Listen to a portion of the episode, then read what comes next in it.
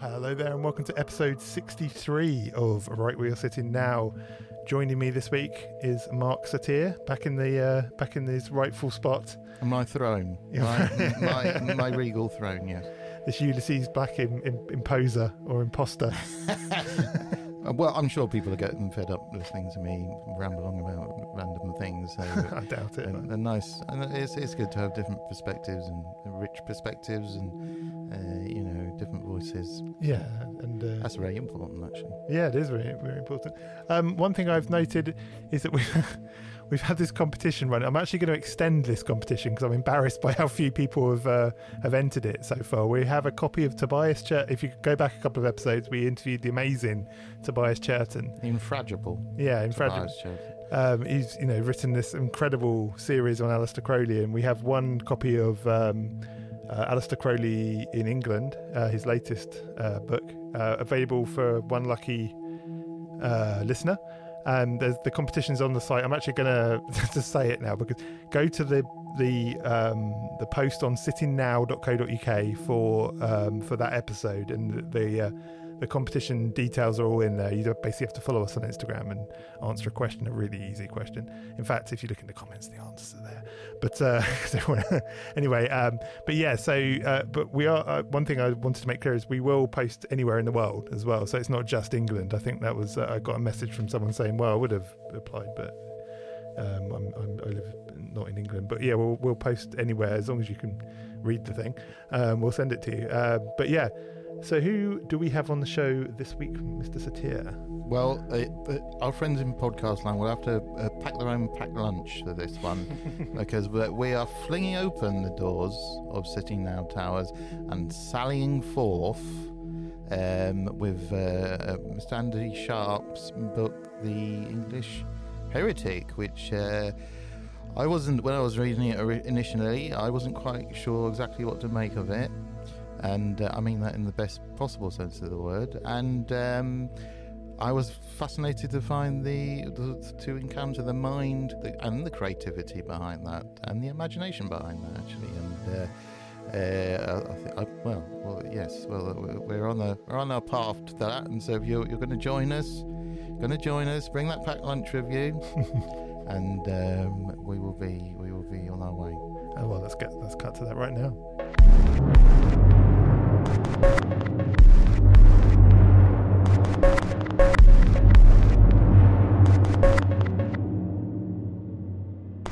Hi, Andy Sharp. Thanks for joining us on the show today. Um, could you give us a brief biography of yourself, please?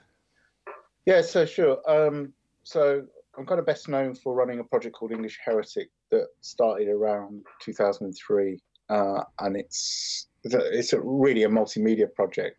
Um, I was doing music at the time, and it was a way to tie in uh, music delivery with uh, written material because I was also very keen on doing writing and and come up with and I came up with this idea of of combining the two in in this kind of part magazine format. So so that's what I'm best known for, English Heretic, and it's a, a kind of an occult subversion of English heritage, really. Um, so that's what I did for 15, 17 years, and uh, um, repeater Tariq at Repeater asked me to do an anthology, or we had a discussion about doing something, and I asked him if he wanted me to do an anthology of all the writing and all the part magazines that I'd done, or majority of it, and and that's what I did. Really, tied it all up into uh, twelve or so chapters. Um, so English Heretic is now that's done dusted, really. So uh, I'm carrying on writing. Got a couple of couple of more contracts um, one for repeater and one um, that uh, is in process at the moment, but it's not ready to go to public.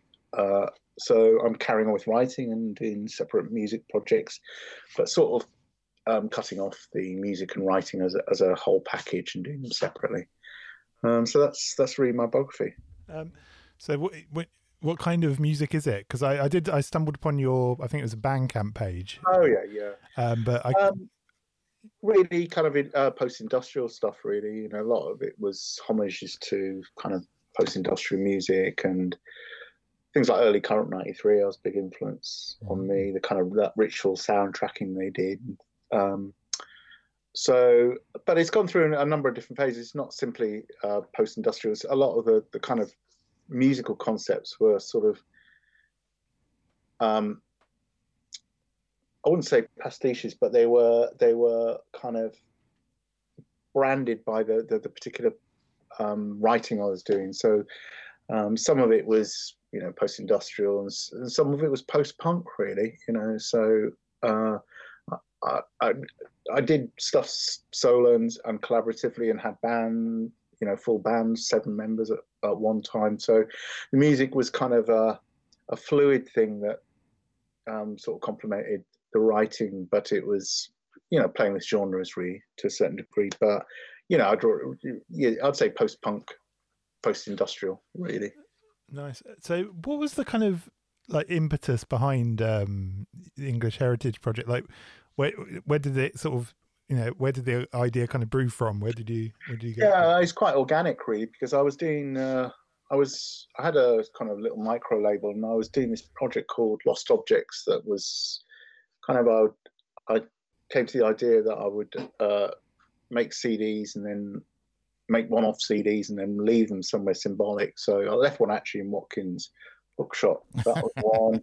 Left one in Chislehurst caves where they Oh, who so i did all this kind of symbolic stuff and it was more about you know um you know giving away creativity. I mean i was i was putting out, out you know like music at, the time but um so the, so what started off as a lost object project was was looking at um uh the death of michael reeves who was the um director of Witchfinder Generals General, and I lived in um, Ipswich, and uh, I started recording at the, the crematorium um, and the cemetery where his ashes were spread, and, um, and then I started thinking more about. I wanted to do writing really uh, um, in a more concentrated way, and then I, I sort of playing with the idea of, of of what to call it really, and how to brand it, and how to to package it up, and came up with the, the obviously the the monumental pun of English heretic, and it all took it from Yeah. there really, and everything with there sort of fell into place in terms of like places you'd visit and, and the kind of angle you have on stuff. So it was, you know, directly a subversion of English heritage and, an English heritage sort of consumerism. So I do this kind of like uh, sort of anti-consumerism, but you know, pastiching the brand, homaging the brand. yeah, and and just for the benefit of uh, friends in podcast land on distant shores, uh, because I might not, you know, make that connection necessarily. I mean, obviously, we will in the UK, United Kingdom, but um, English heretic is a is a spoof or, or a riff on English heritage. And I was just thinking, well, you, you, Ken, you are, I aren't you a member? Have, are you? Have you ever been a member of the, uh, English heritage? English heritage I was I was I was for one year, uh, but we didn't find it as good as the National Trust, so we went back to the National Trust. Yeah, I, yeah, I, I agree with that. Yeah, I, I, I think I was a member of the National Trust more than English Heritage. Um, uh, I don't think I ever joined English Heritage. it's not they haven't got a lot of stuff to go to really. I mean, you go you look at National Trust and they've got like hundreds and hundreds of places and Yeah, houses and stuff. yeah. And English Um, Heritage seems to have like a like a handful of castles, basically, don't they? Yeah, because they're more ruin, aren't they? Like preservation, isn't it? Really? Yeah, But, yeah.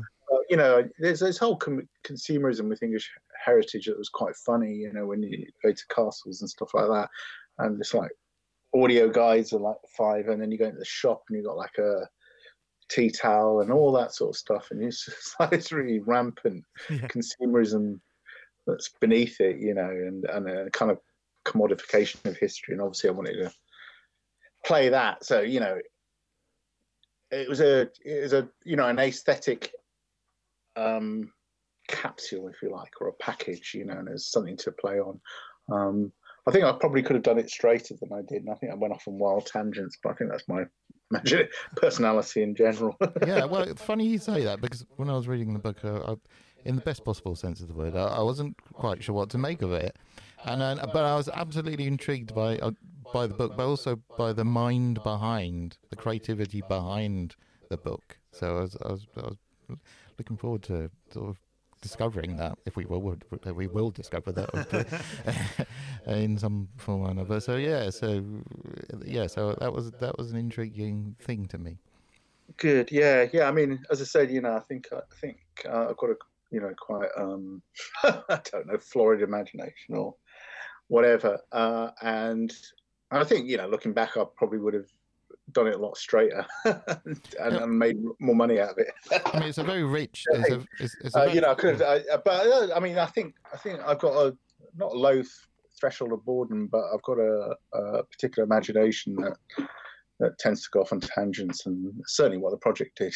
it's, um, it's, a very rich dish you offer to the to, to the reader. I mean, it, there's it's it's sort of I mean, there's explicit and implicit sort of cultural reference uh, points throughout. It's a whole sort of gallimaufry of you know all sorts of different things. And Even like uh, I I appreciated that like you know there's little sneaky reference to like the house on the borderland and but which isn't you know and these little tiny bits as well as the explicit things as. Uh, yeah, I think that's an important thing. Is is that you know ultimately it, it, it was a literary concept, and there's a lot of wordplay in there. You know, I'm mm. very I was well I I am interested in wordplay and, and and kind of the the kind of magical connotations of wordplay and um, and the particular you know his alchemist called Fulcanelli whose books are his, his book Mystery Cathedrals is just this massive sort of hermetic pun about um,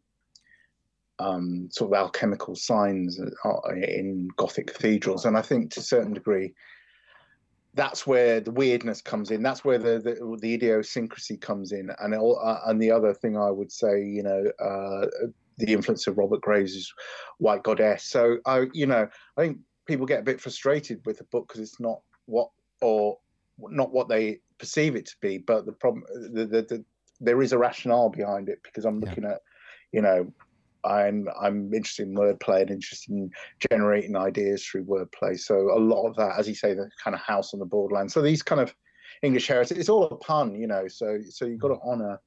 I think uh, you honour the word really, and I always try to do that with the project. And and the, part of the problem with honouring the word is that it's kind of very, um, you know, it's it's it's a trickster. You know, language is a trickster, and it will send you off in weird tangents and things like that.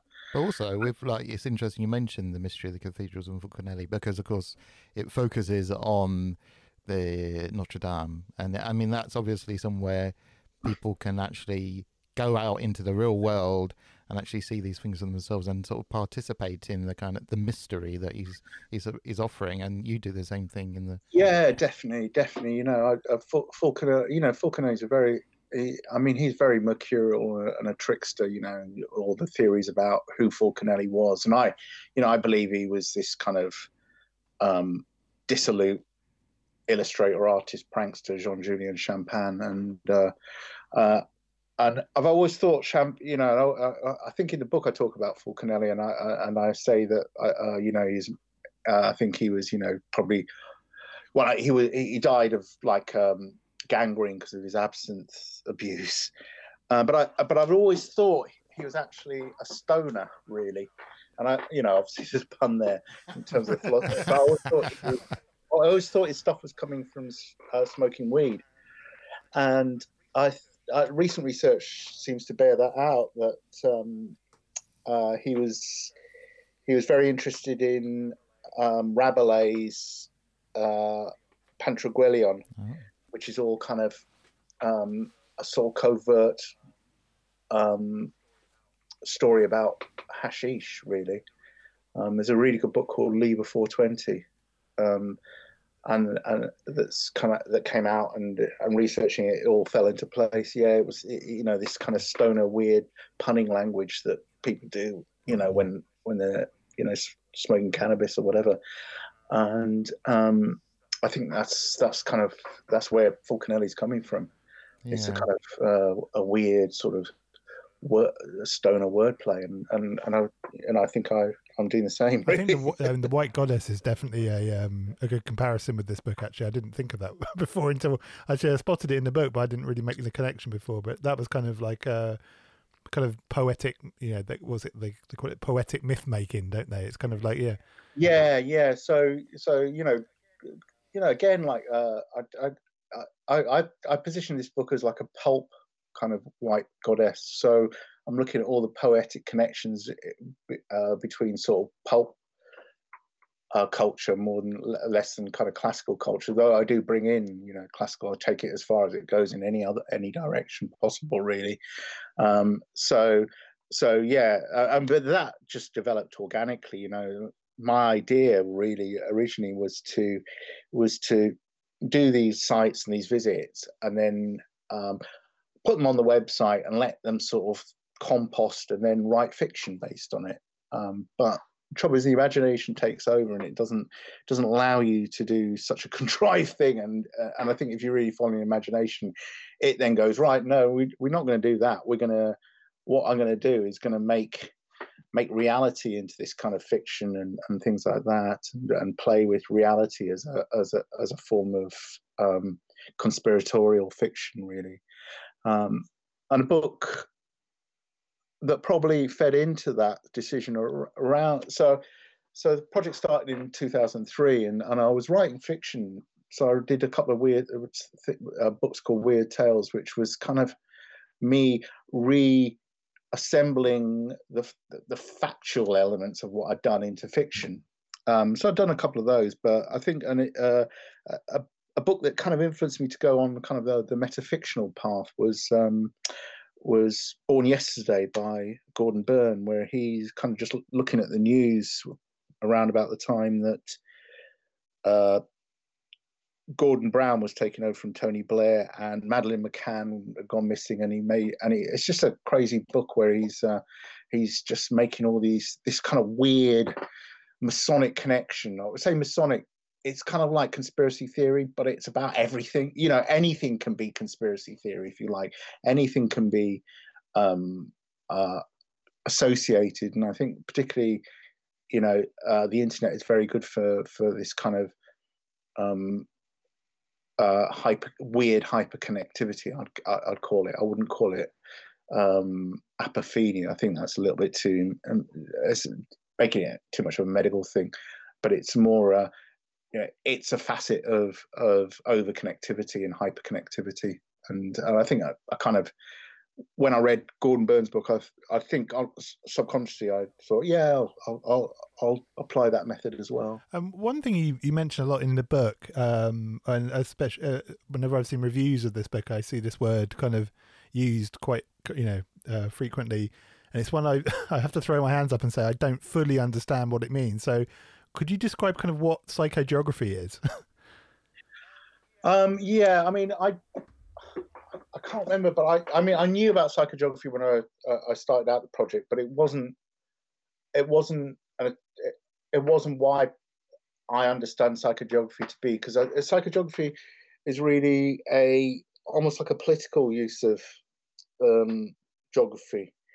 Uh, so so the landscape becomes this this kind of um, like set of fictive signposts, really, where you can make associations based on you know proximity of places or or events happening at different times in a place, and you can create a fiction from place or a, or a um, a myth from place, if you like, uh, and and psychogeography. So psychogeography came about from uh, the situationists in the 60s who were interested in in kind of reclaiming the city from urban planners and um, re-enchanting the city and stuff like that.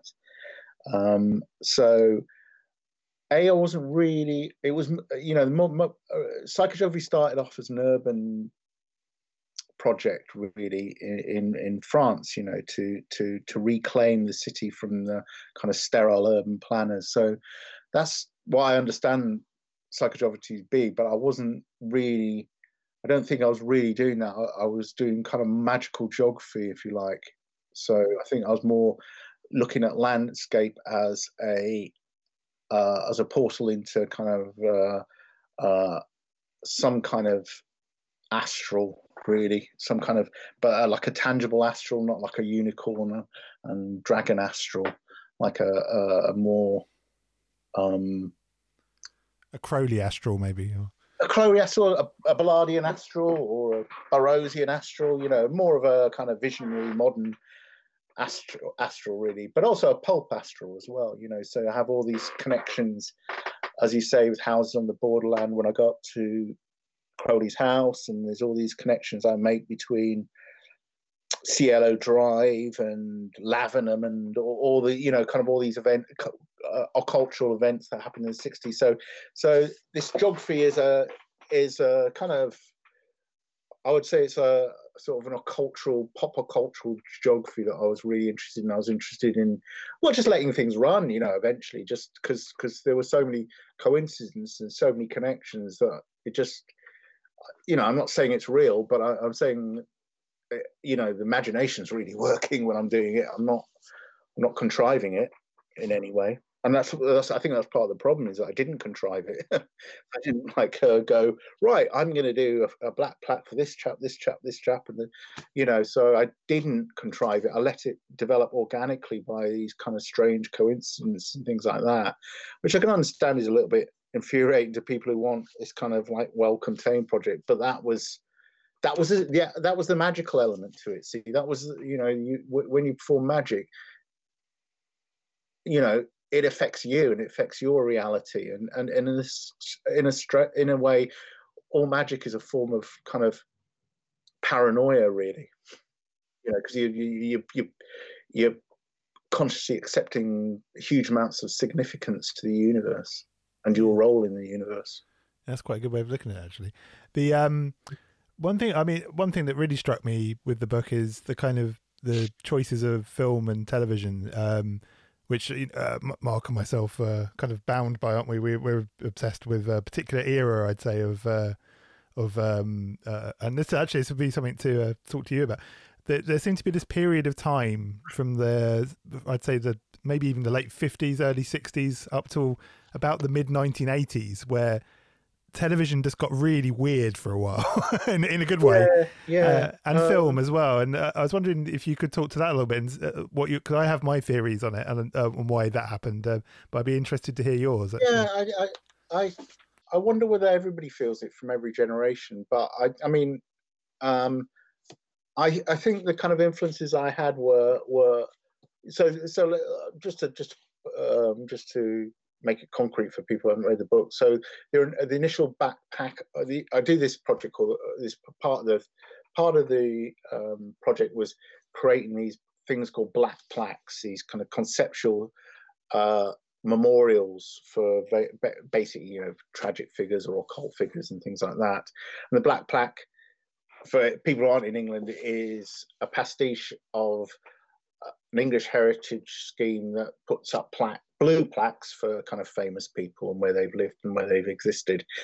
Um, and, I, the first one, as I said, I, I, did for Michael Reeves, and I was interested in Witchfinder General. So, um, and that was, you know, there's a whole kind of agglomeration of of of things why I was interested in that. I was living in Suffolk. I, I think I've been up there ten years, and you know, it was part of the landscape. I was interested in his tragic story. He died when he was 26. So it it was I was quite uh, you know it was quite a personal draw towards that film. Um, and then uh, the next film I did stuff about was Blood on Satan's Claw. Um, and these two have just become the, the, the, the, you know the massive signifiers of folk horror. Yeah, but, I mean, they're like the holy um, well, the, the Holy Trinity. yeah, yeah, of, the whole, yeah.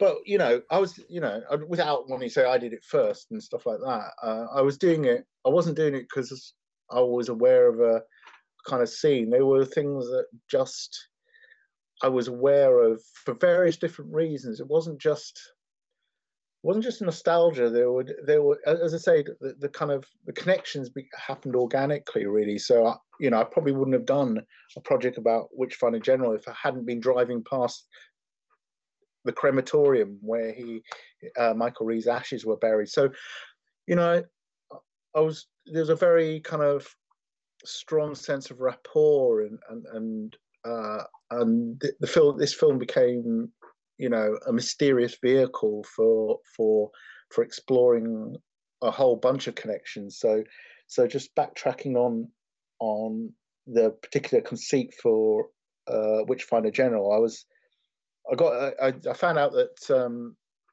uh, Michael uh, the, the, the famous witch burning scene um, was filmed in Lavenham, a sort of medieval Tudor town in on the Suffolk Essex border. And then I was just kind of reading around, you know, as you do, and and I found out that uh, obviously that was Michael Reeve's final film, and then Sharon Tate filmed her final film there a year later called 13 Chairs. She was murdered by Manson. Pasolini filmed Canterbury Tales there. He was murdered. John Lennon filmed Apotheosis 2 there, and he was murdered. So I came to this like kind of like wild idea that the that he put a curse on the on the village, and sort of everything just that's that kind of like. I was semi-serious, but also, you know, kind of, um, you know, I was playing with the idea of like, you know, actually inhabiting a kind of Fortean weird world where where significance takes over from the film. So the the films they kind of grew organically, but maybe maybe that's part of maybe the reason that they became part of my own mystery play is because they, they you know there is something about those films and i think the the things about what i think what about those two particular films is the way the english landscape is filmed i think is really important you know the way um these tangible places that you can visit. So, so you can visit the opening scene of Witchfinder General in this village called Kersey. You can follow the path that they drag this witch up onto the hill, and I was astounded when I when I went to sort of trace this this this opening scene from Witchfinder General and walked up the hill. I could still see the scar in the landscape for where they'd done this filmed hanging, like a fake hanging.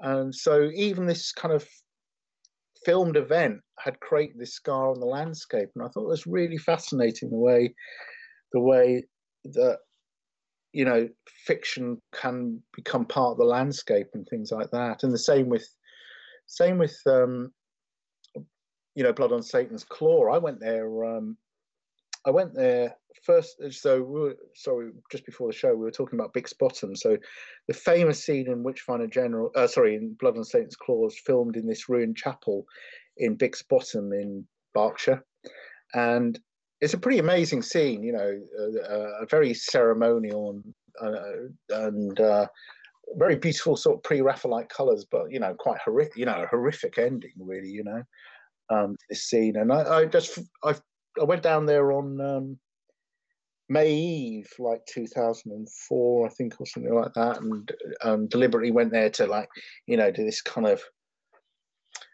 you know, uh, intense sort of psycho psychogeographic sort of investigation, if you like. So I took along um, Robert Graves' White Goddess and uh, read a chapter that was to do with Maeve tree cults and things like that that I think felt related to the to the film. Um, but it was funny when I was in the, I was when I was recording in like doing a bit of sound recording and stuff like that in the ruined chapel. Everybody, these picnickers kept on coming and bothering me and stuff yeah, like that. So that's exactly what happened to us. like that's exactly family, what like, happened. Yeah, I'd, I'd, gone there to do this kind of intense psychogeographic working, and all this family from Reading were all picnicking out there and I was like, oh God, you know, like, oh God, you know, and and I was pretending, you know, I had some sort of vague historical interest in it, and then like the patriarch and family goes, yeah, so tell us about the history of this place. Oh, I was like, oh my God, I don't want to, I didn't want to have to get into the details of like what I was doing. all this weird activity so like kind of like oh yeah i think it's a norman church and stuff like that so there's this kind of like humorous sort of interplay where you're trying to do this weird stuff and it's like usurped by reality. So that's funny as well. But later, I sort of kept on having to leave because people were like picnicking around it, and I went back quite late at night or late in the evening when it was starting to get dark, and I was starting to speak myself out. And this this uh, mum and her kid came, uh, like just have a look at it, and and and the and the mother said to the child, "Oh, this is where witches come at Midsummer's Eve," and I thought, "Oh wow, that's amazing, isn't it?" So this kind of obviously like the film has just sort of bled into the reality or the the local folklore of the place. Um, yeah, uh, and also it's in this uh, Bix Bottom now. I mean, it was a a village. I mean, around that, so you know, clustered around that church was was a village. I mean, it, my understanding is is that in the plague, the, um, the it, they they died out, and the whole lot, the whole village died actually. I didn't know and, that. I didn't know. And the only thing left is is the ruined church. Yeah, yeah. And it's in a and it's this and it's in this wonderful on the day um, we were there. It was in this wonderful sort of valley, which, if you're familiar with the film, you recognise. I recognise the hills around, and the, and there's a there's a building, another building very close by, which has got a, which is also used in the in the same thing. And uh, actually, you know, I, I, it was it was quite a poignant thing, and also it's a sort of film I'm being familiar with since a child, so it's taken on this sort of mythology in its own right. And I did, I, I did, um, I must confess actually that I, I took a, a, flint from the oh, right. Bottom Church, and it's on my, it's on my uh, bookshelf as well. Also, I remember we found a used condom actually in the Holy of Holies. Well, yeah, I found, which, I, I, found loads. Oh. Yeah, well, not loads, but there were condoms, and and, and, and more sinister than that. Um, I took some photos, you know, where the arch is um, and I took photos, and then I got, and this was the time when he used to have uh, it was pre-digital cameras, so I uh, sent them off to Boots and got them back. And I didn't see it when I took the photo, but someone had put a huge swastika on this arch. Um, uh, so you know whether it was being used for kind of dodgy Nazi or cult stuff, I don't know. You know, but yeah, it's kind of that was a bit that was kind of like whoa, that was a bit spooky. Yeah. I mean, going back to like the kind of the films of that period. I mean, um, there did seem to be like, I mean, even in children's shows, if you're looking at things like Children of the Stones and things like that, there did seem to be this kind of like occult tinge, didn't there? Um, that seemed to like, um, I don't know, it just seemed to permeate more th- parts of television, especially especially in British television. It was, uh, I can, yeah. yeah. And there yeah, was this very. I don't know where that came from, really. You know, I think it, you know, um, whether you you sort of looking at 72 73 so whether it was permeating down from you know what tends to happen in culture is it you know you'll get something that's hits the zeitgeist in adult cultures and then permeates down to to kind of children's TV, you know. Um, so maybe it was doing that. Maybe things like the Wicker Man then fed down into, um, say, stuff like the Moon Stallion or um, Nigel Kneale stuff fed down into Children of the Stones. See, see, uh, see I, I, think, I think that's what was happening. I think um, whatever was in the adult kind of melting pot then gets dripped into it gets dripped into the sort of or it did you know i don't know whether it does now any as much but i think that was the tendency. Um and you know and you see it you know like in in all forms of culture you know advertising. Do you remember when you know um you'd you'd have punk come out and then suddenly you'd have punks on adverts and stuff like that? So it's this kind of the way that uh you know one you know one element of culture uh, uh, take something radical and then um, you know either you know makes it sanitizes it or or makes it um, palatable for children you know and you obviously had things like alan garner and things like that but i thought there's a really funny story about uh, j.g ballard's uh, and i think this is a good example of it going wrong. So alan garner you know he's a uh, uh, children's writer who's well mainly a children's writer obviously wrote kind of adult stuff as well like redshift and kind of teenage stuff wasn't it and, and he um, oh he's just brought out a new book actually called the treacle walker yeah yeah the treacle walker yeah i get I get mixed up slightly with.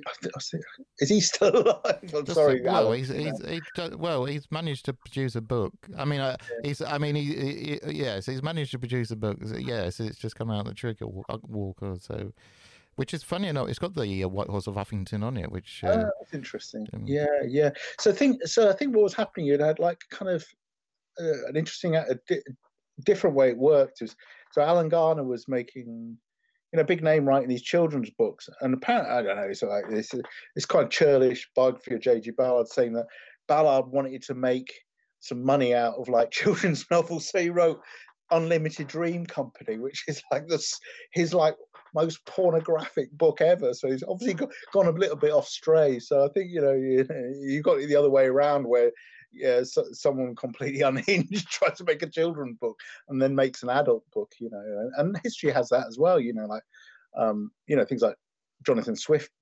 Uh, you know that has you know starts off you know is it for children is it for adults so i think it, it works both ways and i'm i you know, without being an expert on cultural sort of shift and stuff like that, I wonder whether you know things like Children of Stones were permeating down from um, um, things like uh, Quatermass. Yeah, I mean, if also as well with with actually Children of the Stones, if you watch it, it doesn't. It's it's not. Um, there's nothing twee about it. I mean, it's dated. It's 1977, but um, it, there's nothing twee. There's nothing sentimental about it. It's it's it, it it's like you say. It's got it's got a it's got a kind of it's, it's got its challenge to it actually uh, you know it's it's got its challenge to it and um and it also it actually demands quite a lot from the the watcher because it's uh it doesn't give you all the answers straight away No. Even at the end it doesn't But I got interested. I think I mentioned it briefly in in in the book, uh, and I've been reading a bit more about it. But um, I was interested in the whole kind of warnings from the warnings from the past and warnings from the future. You know that the, that um, you know maybe um, maybe uh, megaliths aren't sort of sites of veneration. Maybe something sinister happened in the past. There's some nuclear catastrophe happened there, and, and they're actually markers to keep us away from it. Um, and there's this whole kind of strain of research called, you know, called nuclear culture, which looks at exactly long-term warnings to the future. How do we warn people in the future about like uh, a site where they've dumped radioactive waste and it's got a half-life of 10,000 years? Now, a language has got like a life of 3,000 years. So, so there's this problem with people coming to these sites in 10,000 years where, where, where there's still radioactive material, but we've lost the language to, to tell people about it. And I, I, I and, you know, it suddenly struck me that um, uh, that's exactly what the, the fable is in um, Children of the Stones. You know, saying that you know they were, you know, they were like they, these these druids were really kind of cosmic or ancient physicists who create this black hole. Yeah Uh, there's there's that, that that sort of celestial force doesn't it Yeah, It sort of descends and, and I think it, it get and the more you look at this kind of concept, the weirder it gets because actually, Quatermass Four, the last Quatermass, or Quater, is it Quatermass Four? You know, the one with yeah uh, it's, it's it, rainbow people. that's right where- it's just, it's just called it's just called Quatermass Quatermass. He, de- he decided. I don't know why. I suppose. I mean, I always thought that Quatermass Two was probably the most unimaginative title you could come up with. Really. I mean, the Quatermass Experiment, fine, and the next one. Oh, what should we call it? Quatermass Two. Well, uh, it's. I mean, uh, I mean, what? I mean, uh, I mean, what's all that about? Quatermass in the pits. I mean, you know, Yeah, at least at least that keeps you guessing. But Yeah. uh, Quatermass Two. Anyways, and and the last one is is is just called Quatermass. Quatermass. So the Yeah. last one, Quatermass, was was that that see, see, it's a different form of like kind of nostalgia. I remember watching that when it came out on uh, Thames TV, and I was like kind of quite freaked out by it really because it had like all this kind of mashup of of, 70s kind of dystopia. So you had like football hooliganism and you know kind of power, uh, flower power. Uh, uh, terrorism and things like that, all kind of feeding into this kind of um, cosmic tale where, where you know these these planet people are going to um, this sort of Stonehenge type place called Ringstone Round because they're wanting to escape like kind of society's breakdown, but actually they're just getting harvested because these places have got markers underneath the, the, the megaliths that that draw people and then they harvest them. And I think this is a really terrifying concept, especially if you think of it in the light of like uh, nuclear culture that maybe we're not meant to visit places like Stonehenge. Maybe they're actually, you know, sites where something pretty bad's happened. And I, I you know, I think, and and actually, the weird thing is that Quatermass is this Nigel Kneale's Quatermass then informed uh, this human. I can't remember what it's exactly called. It's called the Human Interference uh, Project, or or Human Interference Report, and it's and it's exactly to do. It's exactly to do with um, um, warning people in the future about radioactive waste, and they were actually using Quatermass as as as kind of source material for that. So it's just this bizarre loop. But I, I think it gets more interesting because um, one of the one of the ideas about how you transmit um, knowledge to a society that doesn't understand your language is using an atomic priesthood, and they create folklores and nursery rhymes and stories. And this is exactly what Quatermass is and Children of the Stone. So maybe these are like folkloric tales about something that happened in the past. And when you start to, I love that sort of like cyclical thing of thinking where you start to get quite a sense of sort of vertigo about it could all be part of this uh, atomic priesthood. So anyway, yeah, I like playing with those yeah. ideas. Um, well, one um, thing I can think of, like where kind of a cult film meets like kind of a cult reality. That's uh, I think you uh, touch on in the book as well is uh, the Hellfire Club, and in particular the High Wycombe kind of Hellfire Caves and uh, the uh, Abbey of Thelema above it, the uh, mausoleum. could you talk to that a bit? Did you? I mean, you visited it, I imagine. Yeah, yeah, it's interesting because I've actually just been doing uh, more research into Hellfire Hellfire clubs, and it's it's really yeah, it's, there's a lot of things that come go beyond that. So yeah, so um, Sir Francis Dashwood was a kind of dilettante and set up a essentially like a kind of a gentleman's club, um, well, with a kind of libert- libertine sort of remit, uh, and they originally met at um, Medmenham Abbey um, and supposedly, you know, had orgies and kind of pseudo satanic um, masses and things like that. Uh, then they later moved up and built this kind of custom made cave, which is a kind of like a folly, really, and it's it's sort of symbolic of a um, womb or whatever they or whatever they think it is. So the, the Hellfire clubs were um, kind of sort of pseudo Masonic and playful gentlemen's clubs, but actually there's kind of kind of quite quite uh, there's some strange sort of folklore around it, and, and and I've been reading about the Irish Hellfire clubs recently, and and they were actually very oh, violent. Yeah, crazy story, isn't there? The one, yeah, yeah. There's two actually, two I can think of that come to mind. The first being the the actual site of the um the club was built. Uh, there's, there's, it was built on a, some sort of burial ground, wasn't it? And the guy that yeah, yeah. See, that's interesting. Yes, yeah, uh, it's a Montpelier, isn't it? Or something? Yeah, Montpelier I think so. Yeah. Um, so you got the you got uh, Dashwood's Hellfire Club, but there are all these other clubs um, around Europe, really, um, and they all have kind of different flavors. But but the Irish Hellfire clubs, it was pretty violent and pretty nasty. There was a guy who led it called Lord Santry. He was a complete psychopath, and he supposedly uh, set fire to and burnt this um, sedan drive, you know, sedan driver um, brandy over him and, and set him on fire. And this sort of fed into kind of the whole hellfire folklore. So there's this kind of folklore that develops that says that one of the initiations into Hellfire Club is burning a servant alive. Um, and I was I was looking up I was looking at the locations uh, various Hellfire clubs, and I came across this one in London called the uh, Vulture and George, which was a pub where the where the Hellfire Club originally met. before moving to Medmenham. And uh, I think it was Thomas de Quincey has the same anecdote about they set fire to this burnt this person roasted this person alive in this in this pub. So it seems there's this kind of weird folklore that that travels across from the English Hellfire clubs to the Irish Hellfire clubs.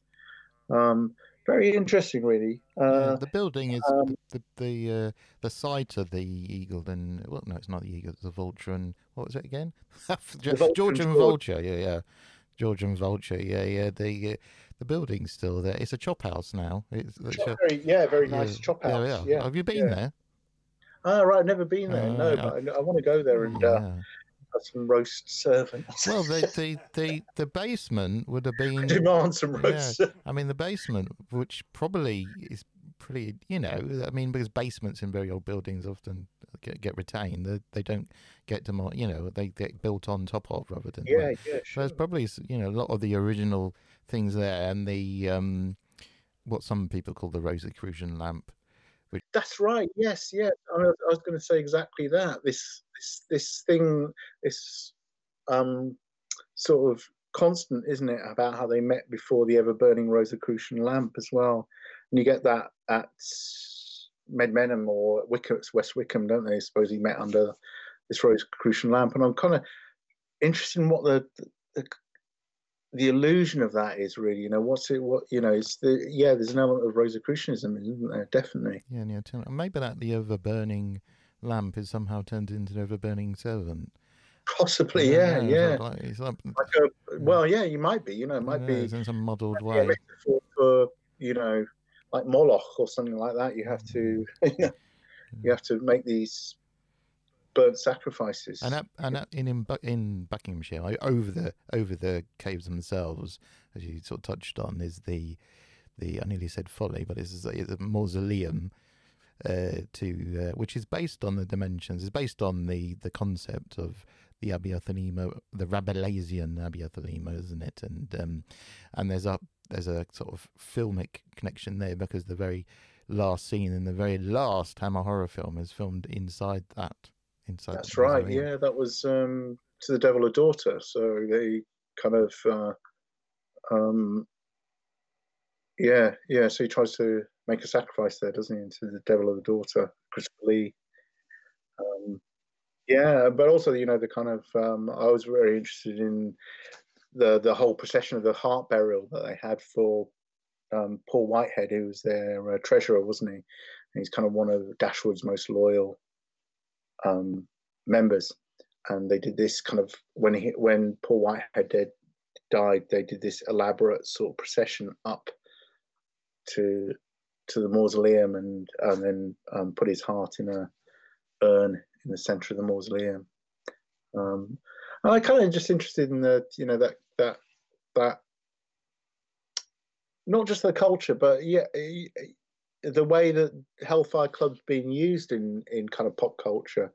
So you had there was a again, yeah, I think this probably touches back on what you're saying about the way that oh, or my particular interest is where you can get interested in a horror film and then suddenly you you get interested in your Rosicrucianism or you know it follows through to a deeper deeper layer and Yeah, I think that's links. quite important in kind of a you know a democratization of kind of the way that you learn in life. I think this is really important. This is uh, what I wanted to get across in the book, and this is why it, it apparent. This is why it kind of subverts academia in a weird way, because I think you have to be learned by being turned on by something. Do you know what I mean? That's kind of Robert Anton Wilson's shtick, isn't it? I mean, if you if you, if you read Robert Anton Wilson, undoubtedly you're going to look into Aleister Crowley and people like that, and it's it's Yeah, and, and Robert Anton Wilson uh, uh, again is one of my huge influences. yeah, same here. I, I can't remember whether I actually mentioned. I mentioned him once, don't I, in the book when I talk about it. I mean, the name of our Uh, site's right where you're sitting now, which is the name, name of one of his books. So we're we're uh, we're very uh, big fans of Robert Anton Wilson. Oh yeah, no, no. I mean, he, he you know, you know, um, for a while he was, you know, when I was probably about 18, 19, he was the main man, you know, for me, you know, in terms of um, just his kind of turned onness and his kind of, you know, the, the sheer fun of his stuff, you know, the, the kind of synchronicity stuff was just brilliant. You know, all these kind of, uh, you know, ideas about Roberto Calvi and 23 and the Hangman and this sort of stuff was just really fantastic. Um, you know, and and this is pre-internet where everything's everything's now debunked, unfortunately. You know, and you know, and and uh, and now it's it, it's you know, but I think that was really appealing to the imagination. You know, the, the this this this kind of connectivity, and I'm not talking about from a con. You know, I'm not talking about literal conspiracy theories because I think you know we're all you know we're all intelligent enough to know where the imagination is, and and um, uh, you know, well, yeah, we I say that, yeah, but but. But what I will that. say you is say that, that, that, but, uh, that you say I that, Mr. Sharp, but uh, I'm kind of, in a weird way, I'm I'm what I'm doing i- i- with this kind of this kind of hyper connected thinking is showing the danger of having a lot of information. You know that, uh, but uh, without without um, also like kind of therapizing that that overloaded network and transmuting it into kind of like a, a pop poetry or a, you know a kind of cosmic poetry without like kind of you know literalizing it into into uh like a lizard elite or something like that. But i think what i'm doing here is ta tapping into a human tendency to deal with information and chaos. Um and the fact that you know the problem is that we haven't got an elite in charge. We've got like idiots in charge. you know, we've got fools. We've literally got. We know we literally had a, you know, uh, like a child emperor running, you know, America. Yeah, exactly. But also, but it's kind of it's kind of worse than the Lord of Misrule. Lord It's of it's Misrule. it's it's it's it's like Philip K. Dick said that you know it's we're you know the end of the Roman Empire really you know where where things have just got so chaotic that you know that that that anybody can be you know any madman can be like the most important man in the world I think like and I think um you know I think what's important is to transmute this chaos into creativity. Yeah, I mean, I think that one of the, uh, uh, I mean, talking of cons- modern day conspiracy theory, it does feel to me like it kind of fulfills the function that the church used to in a way by by kind of controlling that chaos in people's minds, doesn't it? So, I mean, the church controls it by, you know, if something terrible happens in the world, well, it's God's will. And then you look at conspiracy theory. Well, it, you know, obviously this isn't chaos. This is the Illuminati. You know, it's the exactly exactly but what it what it is is is your your you're you're um you're abdicating your personal responsibility to a higher organization and you're saying um they actually know what they're doing when they don't know what they're doing you know i think burroughs was- burroughs said something like this is that, that yeah the, the problem is that they the people uh, our leaders don't know what they're doing do you know what i mean Yeah, Um, there's no, there's no, there tends to be no shades of grey. It's the sort of you know, the moral absolutes and um, and and the conspiracist is definitely uh, is on the side of the angels as far as they're concerned. Yeah, yeah, but I, I wonder whether this is this is a new religion come. You know, I I think things like social media are medieval technology to a certain degree. You know, we develop we're developing new medieval technologies really, and and and with that comes all the kind of the awfulness of like the rack and and stuff like that. Uh, because I think we the you know Silicon Valley, the people who who who created things like Facebook shouldn't be creating human interact uh, software at the human inter- human computer interface.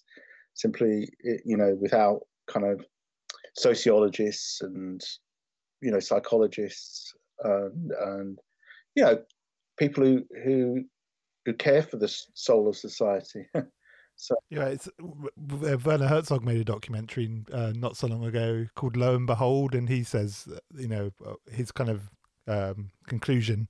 It's looking at the internet. It's it's basically Herzog on the internet, uh, and it's uh, his conclusion was that human beings aren't meant to be this connected, un, kind of unadulterated or un kind of shepherded. Absolutely, Uh, hundred percent agree. hundred percent agree that that that that you invent a technology that overconnects people, you're you, you got a recipe for disaster. You know, um, because you we we're simply not wired to to to handle that amount of uh, discourse and uh, disagreement and I don't know. You know, we're we're not.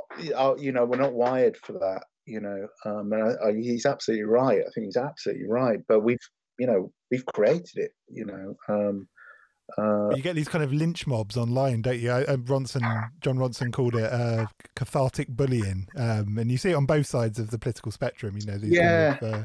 I think the interesting thing that came out of the the, the Capitol Hill thing was this is um, I was doing some writing or doing some research into um, this this terrorist attack on uh, Greenwich in the 19th century. This this French anarchist tried to blow up Greenwich Meridian, and and it was a kind of symbolic act that he wanted to actually blow up the, the uh, British ownership of time and you know the, the the kind of imperial concept of time. And I'm kind of thinking, you know, like in an Alan Moore type way, it would make a great comic book if someone like kind of like a Joker type character went and blew up time at, at Greenwich, like Sapphire and Steel or something. Yeah, what would happen? And I was thinking, well, if it's like an Alan Moore book, you'd get all these kind of like different characters from London's history popping out. You have the Jack Ripper and all these kind of, you know, all these kind of people would blow up, would come out of like this black hole.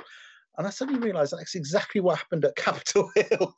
you know, is that is that um, what what Trump inadvertently managed to do was to blow up people's concept of reality and where they were in reality. So you had all these people that he'd whipped up online, and suddenly they found themselves dressed up as like showmen and, and, and superheroes at Capitol Hill.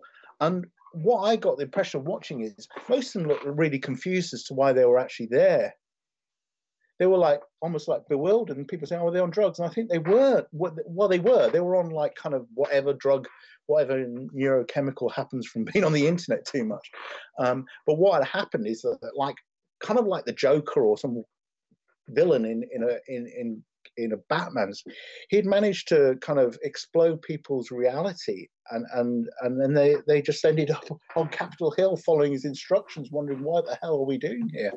I think one of the, I mean, every now and then something good can come out of kind of the corporealization of internet stuff. I, am thinking of like early Anonymous was a particularly um, interesting one. The Chanology protests, you know, the uh, Anonymous versus the Church of Scientology. I thought that was. Oh yeah, yeah, yeah. I was. I went to the um, the protest for that, and it was just the most surreal thing I've ever seen in my life. There's hundreds and hundreds of people with V for Vendetta masks on protesting. and was that at the Church of Scientology in London? Yeah, there was. They went to oh, two different last weekend. Yeah, it was kind of it's an amazing building, wasn't it? Yeah, yeah. It's. I mean, it's. Uh, it was just so strange though, seeing this kind of. Um, you know the internet come you know come, come into become, reality yeah, yeah, exactly. It was uh, uh, so i mean that i'd say that was more of a you know a, a good use of uh, of that yeah, rather yeah, than but it's the same process isn't it where people are, are, are, are sort of just uh, they're in this kind of um yeah it's a better better example but i think it was a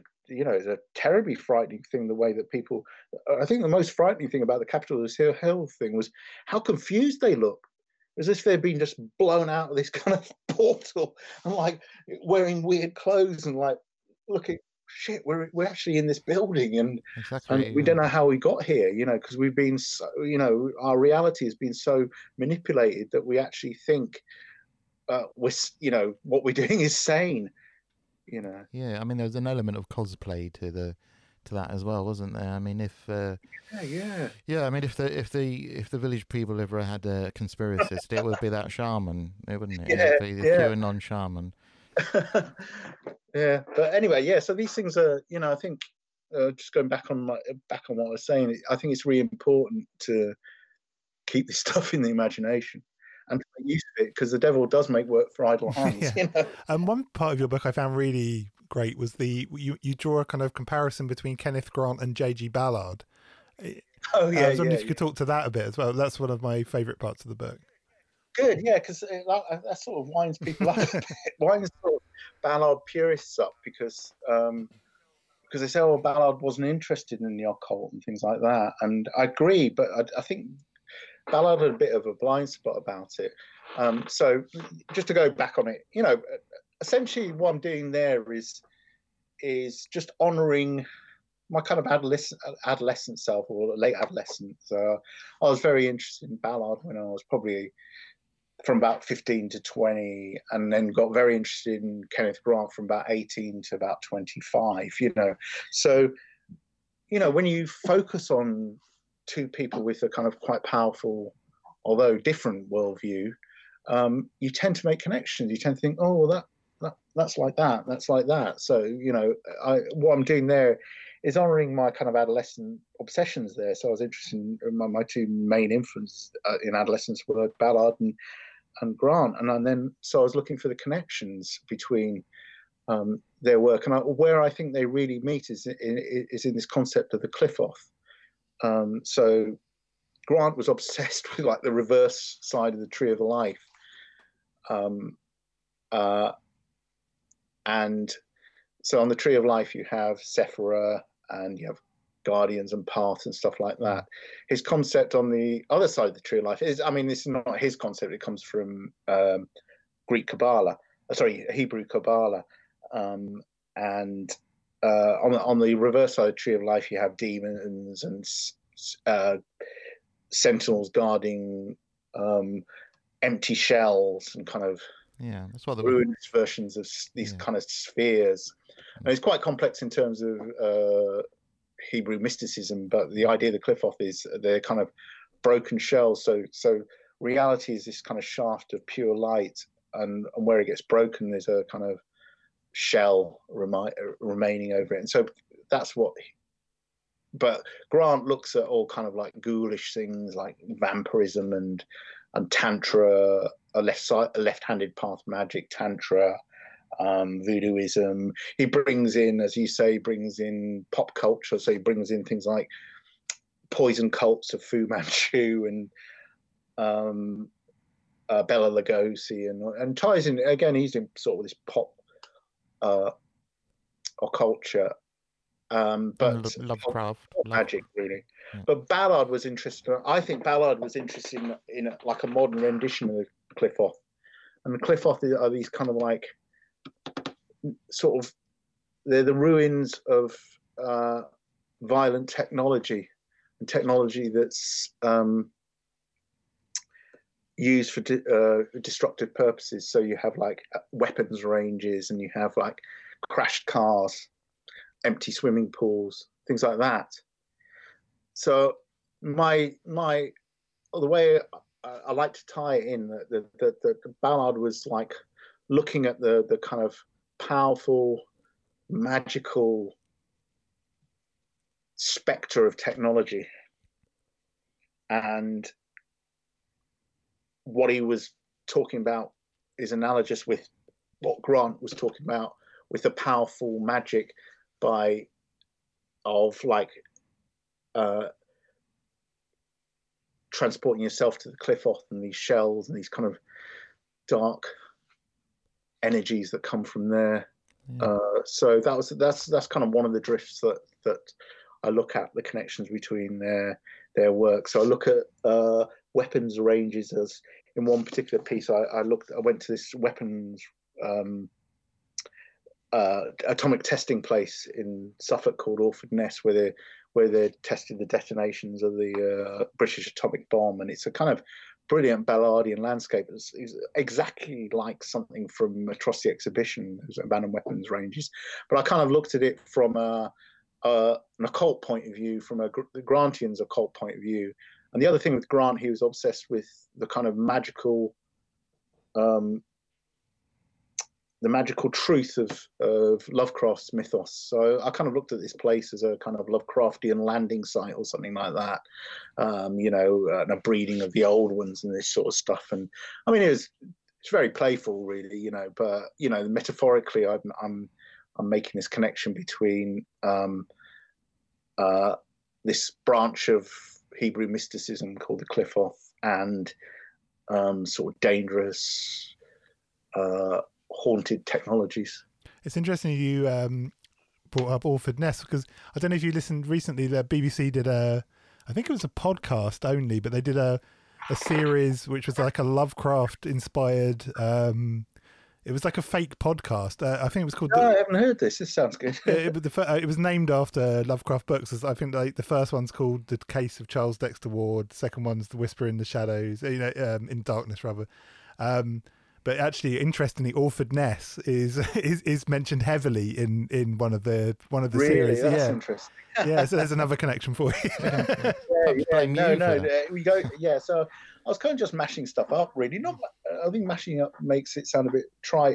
I was, I was connecting to disparate influences, you know, very, very profound influences, and uh, and synthesizing into a kind of new narrative myself, really, and, and a way of perceiving the world, in a way of like creating mm. terrifying stories in a way. You know, that's exactly what I was doing. Uh, you know, I say, you know, uh, the Ballardian purists, you know, get quite cross about it, but I wrote an essay that looks at um, the way that you can move from a psychoanalytic reading of Ballard to an occult reading. And, and, and in that, I'm not saying that Ballard was an occultist. I'm saying that there is a continuum between the psychological paradigm and the occult paradigm. Yeah, maybe uh, maybe uh, Ballard wasn't interested in the occult, but maybe the occult was had an interest in well, him. The thing is, it's, it's, it's a question of definitions, really, because he's, you know, if you read, he, he, he uses the word magic in a way that isn't like Paul Daniels. It's more like, you know, occultism. And, and, he uses magic in a in a transcendent way, and he talks about magic. I believe in the power of ma- uh, uh, the imagination to transform the world. I believe in the magic of of like um, abandoned you know car lots or something like that so and i don't think he's using that in a kind of like um, a trite way. I think he's using that in a kind of mystical way. And if you read like Ballard's later short stories, they, they are right on the runway to mysticism. There's a one called um, Report on an Abandoned Space Station, which this guy goes to look on the space station and it gets bigger and bigger and bigger and it gets infinite. Um, there's a story called uh, One Afternoon on Utah Beach, which is actually feels more like a kind of it's it's like a kind of World War II uh, uh, ruin M.R. James story where this guy he's he's uh, he's with his wife and her kind of suitor, and they're in this um, holiday resort on the north French coast, and he becomes obsessed with this uh, Nazi bunker and befriends this this German soldier, a Nazi German soldier in there, and who who appears to be a ghost. Well, it is a ghost, you know, and he's also got this hallucinated sort of relationship with this this ghost, and and then he shoots himself, and he is the ghost. You know, I'm thinking this is like M.R. James. You know, it's not it's not like a you know, it's it, it's not social realism here. You know, and it's you know, this is this is you know, this is this is modern ghost stories, and this is exactly what I'm saying with um, you know, kind of his treatment of these um, these these weapons ranges. I think he, he creates ghost stories on them. You know, I think in Atrocity Exhibition there are quite a lot of ghosts in there. Coma and Kline, these kind of weird half human people who, who travel around in the back of the car with this guy who's having a psychotic breakdown. There's that. There's a chapter called "The Hymn," which was a new order made into a song, didn't they? Called "The Hymn." Yeah, uh, yeah. And it's about this, like Christ, on on uh, ma- manifesting on a um, as a pop star or something like that, but also in, in a in a plane. He comes. Uh, I can't remember. Isn't he like a uh, an extra astronaut or something like that that comes from a, a, a touchdown or something like that. I can't remember the exact but see, this is where I think you know. Where's the where isn't the occult in that those kind of stories? Where isn't there the kind of supernatural in those things? Yeah, it's interesting. I know Mark, you wanted to talk about Robert Cochrane at some point. Well, he gets a, yes, he gets a mention, doesn't he, in the um, in the book, and you visit his uh, his his former house in Slough. Yeah, yeah, that's a funny. That's a funny, again. It's just a kind of, as I said, you know, I think the what I really enjoy about in the the process of doing the project and look back is that it, uh, these characters came to me organically. There were one would just feed off the other, they were like Russian dolls, you know. Oh, and he he feeds off him, and I can't remember exactly how I got. It's in Robin Cochrane, but it's fairly organic. Um, and he was he was an interesting character. So he was a, a blacksmith, and um, he set up a kind of modern witchcraft association in the, in the uh, um, mid '60s, and it became, you know, it became pretty successful, and he became a kind of charismatic cult leader. Um, and then he took a lover from the coven, and um, and then uh, his marriage started falling apart and things like that. And he decided, as a mixture of sort of like, suppose, megalomania and, and depression, decided to um, self sacrifice himself on Midsummer's Day in 1966. And uh, he used to do rituals in his garden in Slough. So he's got this kind of really quotidian sort of housing estate that he lives on, and he's got these kind of imperious thoughts about being this reincarnating witch or warlock. Um, and so he, he took an overdose of belladonna and sleeping pills and uh, fell into a coma. Uh, was in a coma for 10 days and then eventually died. But um, uh, there, yeah, there was quite interesting stories around it. There's a guy called Alan Richardson. Was it Alan Richardson or was it William Gray? One of the two. Alan Richardson wrote a book about William Gray, but uh, William Gray was a kind of was kind of a, a, a bit of a sort of occult troublemaker and a, and a kind of cunning man, but also a bit of a, a you know spin spin uh, kind of big yarns and things like that. And he claimed that after uh, Robert Cochrane died, um, I can't, well, I can't remember the exact story, but uh, but uh, he he started communicating with two a couple that had died in a car crash and and and someone got pregnant in the coven that believed that they were Robert Coch- uh, Robert Cochrane after he had died had impregnated them and stuff like that and uh, um, and this William Gray uh, reckons he went up to the, the cot where the baby was. He goes, "If you are the reincarnation of Robert Cochrane, show me a sign." And the baby lifted its finger and pointed him. it's kind of like basically like Rosemary's Baby, you know, sort of weird sort of stuff going on there. So I mean, it's a it, it's you know, it's kind of it make a great sort of tragic comedy in a weird way, you know. Um, oh, yeah, my my understanding of Robert Cochrane. I mean, he, it, I mean, he um, obviously he died as you pointed out at a relatively young age.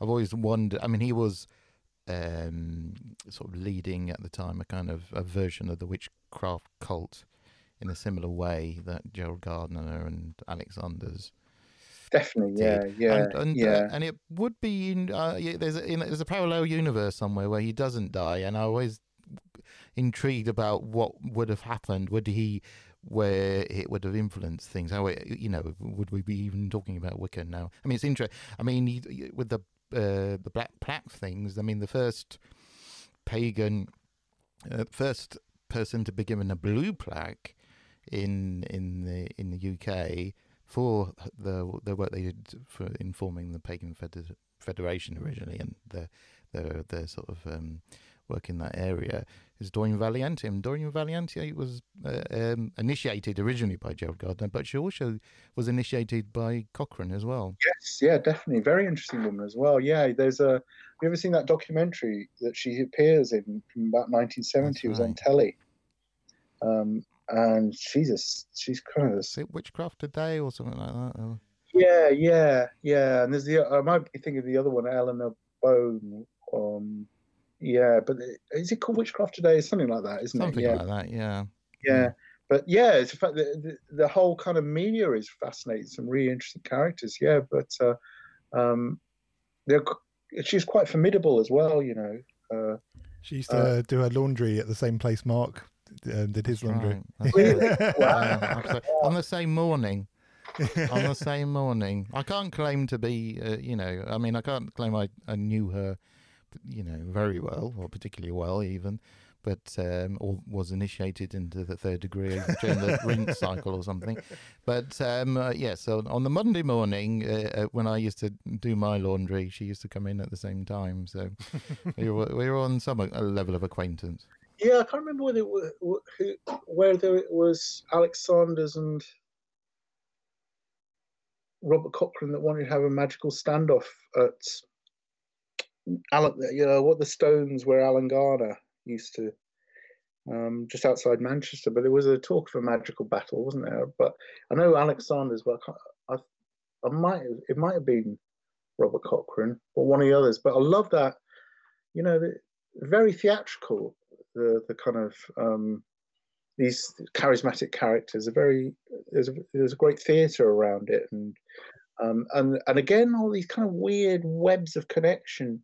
Um, so so there was this infamous satanic rite that was performed at this church in Clop, uh, Clophill in uh, 1963 and again you know you, you hear the same people again like uh, Robert Cochrane knew about it and do, do, you see what I mean so there was this yeah. kind of and and this is where you know it's easy to see this kind of metafiction this almost like Alan Moore type world that was really existing where all these kind of characters are moving in from one scene to the other and, and sort of trespassing each other's realities in a weird way. Yeah. Another interesting guy was this guy called Charles Pace who uh, who claimed to be uh, well he was a, a Satanist uh, uh, but he was also he also did the murals for um, Boleskine when um, Jimmy Page lived there but he was also a News of the World informant. So all this stuff was kind of,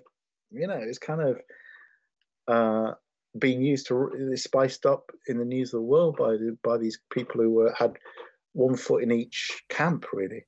Yeah, I mean the uh, the Clophill um, uh, incident. I mean that that take that put, took place at St Mary's Church in um, Bedfordshire, and uh, yeah. it's the and the, and similar to Bix Bottom actually, because originally I don't think it was for the same reasons. It's a much later church. The um, the, the sort of villages sort of slid down the hill.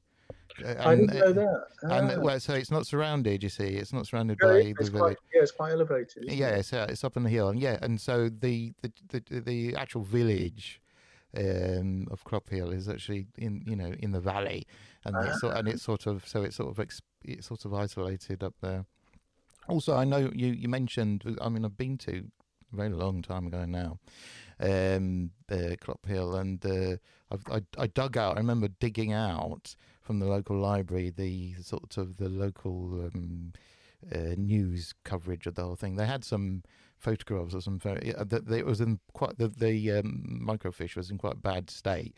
They had some sort of uh, sort of photographs of very blackened bones, which had been sort of you know in, inert. And um, the the the you mentioned it in your book, Mr. Sharp. The uh, the the Celtic cross carved into the into the uh, the the the wall of the church, or what's left of the church. I, I suspect, uh, um, I'm, not, I'm not sure, but I, I, have always suspected that might be an attempt actually to reconsecrate the church because it's right. deconsecrated. That, I, yeah. that's my speculation. Um, and at the same time, then around that time, there was a whole spate actually of sort of uh, attacks, desecrations on churches. You know, in, in along Sussex, is it Alfriston Church and the Church of Bramber. 60s, Then in the early sixties, this was yeah. There's a whole series of that. that. Right. Yeah, yeah. About how much of this came from Wheatley or something like that, you know, kind of. Yeah, well, if they, yeah, if, if yeah. it was a, how how much of a serious how much genuine because that's an important thing. How much how much was this a real you know satanic movement? Yeah. Well, how yeah. how how much was this was just tomfoolery? Sort of, I don't know. I think it's interesting. I think it's interesting that uh, you know you got people like Charles Pace who who are you know who claims he knows exactly who was involved in that. Um, right. But uh, I don't know. You know, he, he, he was you know he, he's almost like a double agent. So he's he's you know he's he's playing for the you know he's playing for the sensationalism so he can get an article in the News of the World. Yeah. There are all the clippings that you know he's got some outrageous claims. He's almost got kind of a like a, a witch cult everyman. So he claimed to you know have like been to orgy sort of satanic masses with people in the Profumo case. He'd seen this kind of sacrifice in Ostia where like some some high ranking member of the Catholic Church was involved. And it's really interesting, you know, this this kind of uh, just just the imagery is really fascinating. I mean, I've been um, I've been sort of following uh, following through some research on into um, Joris Karl Huysmans' La Bas, which is which is about my favorite book, really. Um, such a beautifully written. He's such a beautiful writer, but uh, um, I've been sort of researching the, the, the threads that he visited a black mass and Yeah. uh, and again, you know, this this stuff is like kind of everybody thinks a black mass has happened, but you know, where's the evidence that we, uh, you know a black mass has ever taken place historically? You know, things like that. You know, whatever genuine yeah, a I mean, genuine black mass might be, which is a kind of, you know, uh, you know, an abuse of the um, the Catholic mass and the transubstantiation and things like that. yeah, So I mean, I mean, only only a consecrated priest can. exactly, yeah. But you know, Houston was was convinced. This guy called Louis Van Haecke, who was this kind of silver-haired canon of the, the in, in Bruges, was a practicing Satanist and had uh, crosses tattooed to the soles of his feet and um, created like these curses through feeding mice, uh, kind of uh, communion hosts, and then using the blood of mice to send curses and things like that. Uh, you know, Huysman was convinced that this guy was a Satanist, and everybody's convinced that he wasn't a Satanist, other than other than uh, you know, kind of Huysman's hysteria. So a lot of it, a lot of the modern kind of stuff comes, I think, from from La Bas. Really, you know, the, the, the you know, he's almost like decked out a century's worth of heavy metal covers and uh, and uh, and end scenes to hammer horror films from his from his, from this book that was a serious book, you know, uh, and he claimed to have, have, have seen a black mass at which um, this Louis Van Haecke was a witness to. So who knows, you know? Um, Well, uh, I mean, in, I'm going to say in in Paris. I mean, in the 1890s, you could, if you was a tourist, you could you could pay to see a black mass. But how how like you say, yeah, how much of that was theatre, and how you know how much is that? You know, you know, where is where you know how much is that is just a kind of theatre? Yeah, as you say, you know that you you know it feels like yeah, there's this. It's almost like a you know, it's like a, a vaudeville show or a burlesque or something like that, isn't it? Yeah, and and and um, I think Huysman's he, he knew the Felicien Rops as well. He was- did, yeah. And I actually, I just actually just got back from Belgium, so I went to Bruges to look up this stuff on uh, Louis Van Haecke, and then I went down to Namur to uh, Felicien Rops Museum, um, which is, you know, it's fantastic. His works, you know, it's pretty. It still packs a punch. It does, doesn't it? Yeah. Yeah, and the strange thing was, uh, as I was coming back from church, uh, from the museum, I, I went past this church. I think, ah, that looks as though it's really kind of black and pink marble, really kind of a opulent but threatening kind of church. You know, one of those Catholic churches that looks more Masonic than Catholic. And I went in there, and I was kind of like, wow, this is yeah, definitely influenced Rops. And there was this confessional that like a really ornately carved wood confessional not at all humble not at all you know with kind of like um uh like green men type figures on it you know like these kind Mm. of like swirling sort of columns you know very very uh uh you know very pagan really i was thinking wow what an amazing place and i came back and then i was doing a bit of research and i found out that um Baudelaire, um, Charles Baudelaire became good, very good friends with Felicien Rops and went to Namur. And he was visiting this church and marveling at how, you know, how decadent it was. And he was marveling at this confessional and then had a, a, an epileptic seizure that led to his death. Looking at this Oh, same really? confessional, I Mm, think, whoa, what an interesting kind of uh, yeah. dark sort of seems to like create really bad vibes for decadent uh, poets and things like that. So there's an interesting connection from visiting Namur recently. Um, so, I mean, I guess we should uh, we should look at wrapping this up a bit. Is um, is the English Heretic uh, project over, or are you continuing it? Or Um, yeah, it's over. Yeah, yeah. So I can't really. I mean, having done the, um, having done the anthology, I, I think you know it's time to wrap it up really, um, because you know uh, it was always meant to be an organic thing, and uh, and and it feels that once you've done an anthology, um, and it's it's out there in the world that it's time to kind of move on and, and try some other things. can people still get the original? Um, you, you did some, you did sort of almost like fanzine kind of magazine things, didn't you? Um, Yeah, I got. I- I mean, I, I'm not very. I'm not very sentimental. So, I mean, people have got them, but I haven't. Got, I don't keep copies of my stuff. I mean, I've obviously got some soft copies and things like that. But and there are a few that you uh, that I could get reprinted and things like that. But I don't keep copies. But there, you know, the, there's a there's a few that that that um, are still uh, you know in a safe house with a printer somewhere. But I don't. I doubt whether I'll actually ever get round to to republishing them again because uh, it doesn't feel as though there's any point really. But there's, but you know, there's there's copies out there in the world. Yeah. So.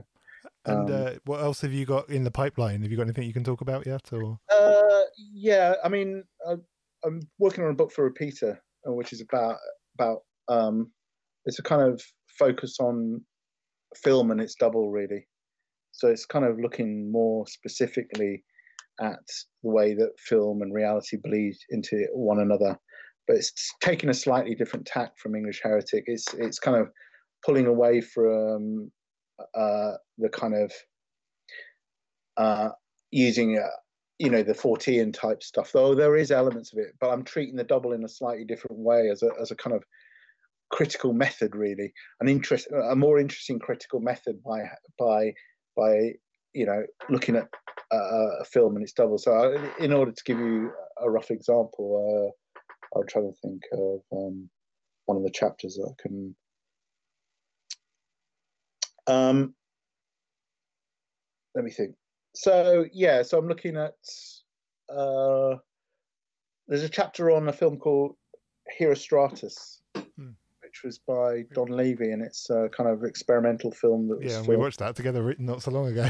what do you think of it um, it's very interesting, isn't it? It's it's the one with Helen Mirren, isn't it? yeah yeah it's yeah. the first film yeah yeah so i love it yeah so it was the only film that don levy ever made and he committed suicide didn't he Yes, that's right. Yeah. and, and and Michael Gothard committed suicide as well. So I look at uh, I look at the kind of psychological fallout of that film, um, and uh, uh, and I've again I'm saying it's not like English Heretic. This is exactly like sort of English Heretic thing.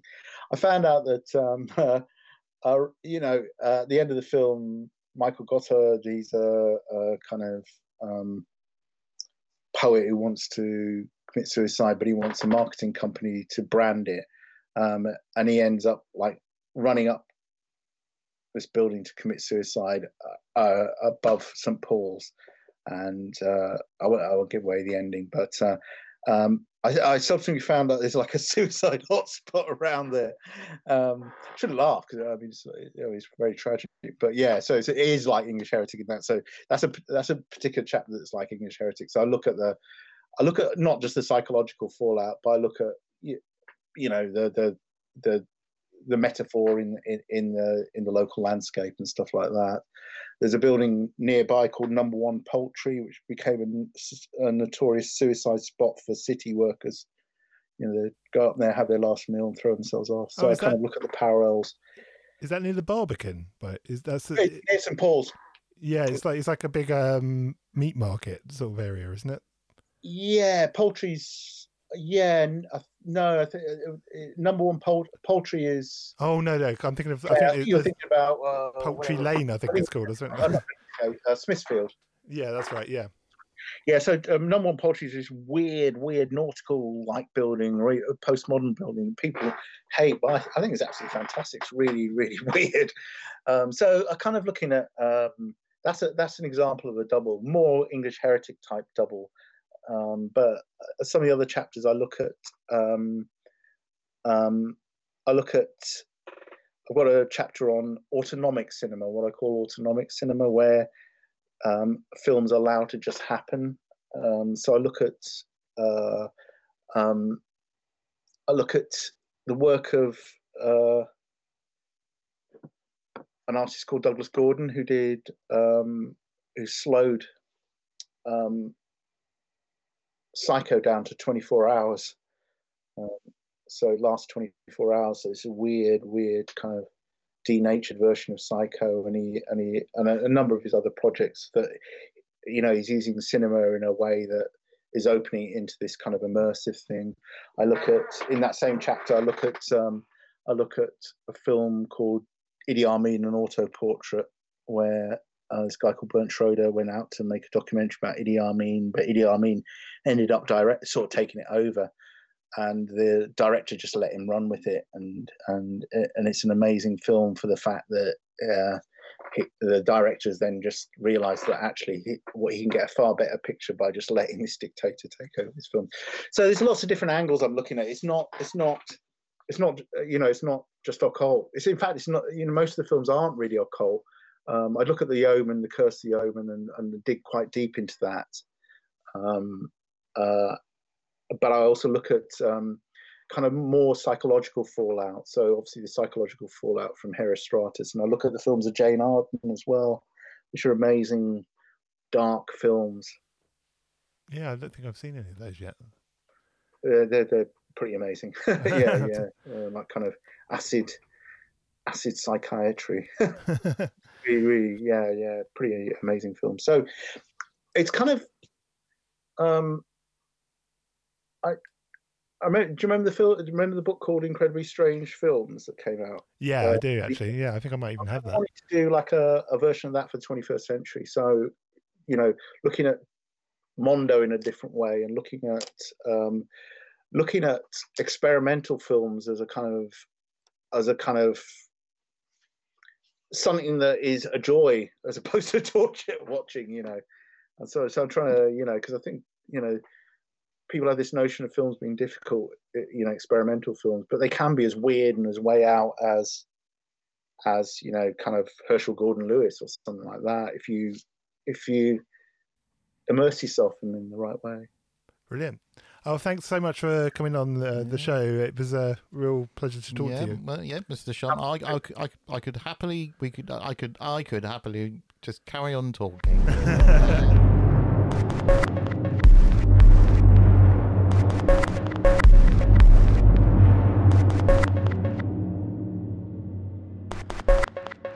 And we are back. That was a good interview. I enjoyed that. Um, what did you think, Mr. Satir? Oh, yes, very good. Uh, like I said, uh, we, we covered lots of ground. We could have covered a lot more ground. Lot of ground, uh, you know, in the sort of psychogeography sense of the word and the and the literal word. It's a it's a book actually. It makes you want to go out into the into the world, into the from the from the page to the sensual world, and uh, you know, follow the path and experience these things for yourself, direct experience. He's definitely he, he definitely feels like a fellow traveller, doesn't he? In every sense of the word, yes. Mm-hmm. In every every in every conceivable sense of the word, yes, definitely. Yeah, I mean, it's interesting. I I love this idea that I mean, we were talking about this before we started recording. This idea of like areas being kind of imbued by the films that are made about them, or you know, kind of uh, these kind of strange occult links into things. I, I find that really fascinating. I mean, it's something we do ourselves. We know we we personally we're visit. Guilty, we're guilty of that. We're definitely guilty of that. I we're, we are definitely guilty of that. Uh, yes, totally. And I think we'll be back next week with Carl Abrahamsson if all goes to plan. Um, don't don't forget to follow us on Instagram. That's a good place to keep up with us uh, at at sitting now uh, s i t t i n g n o w. And of course, come to the website sittingnow.co.uk. Um, we're going to start publishing more articles there and as soon as the weather in England gets a bit better, we can start doing videos. That's my current excuse that we for why we haven't done it yet. But we do have videos planned, um, which will be on YouTube. So come and subscribe to us over on YouTube at sitting. Well, just sitting now, S I T T I N G N O W. Anyway, we will see you next week. Absolutely.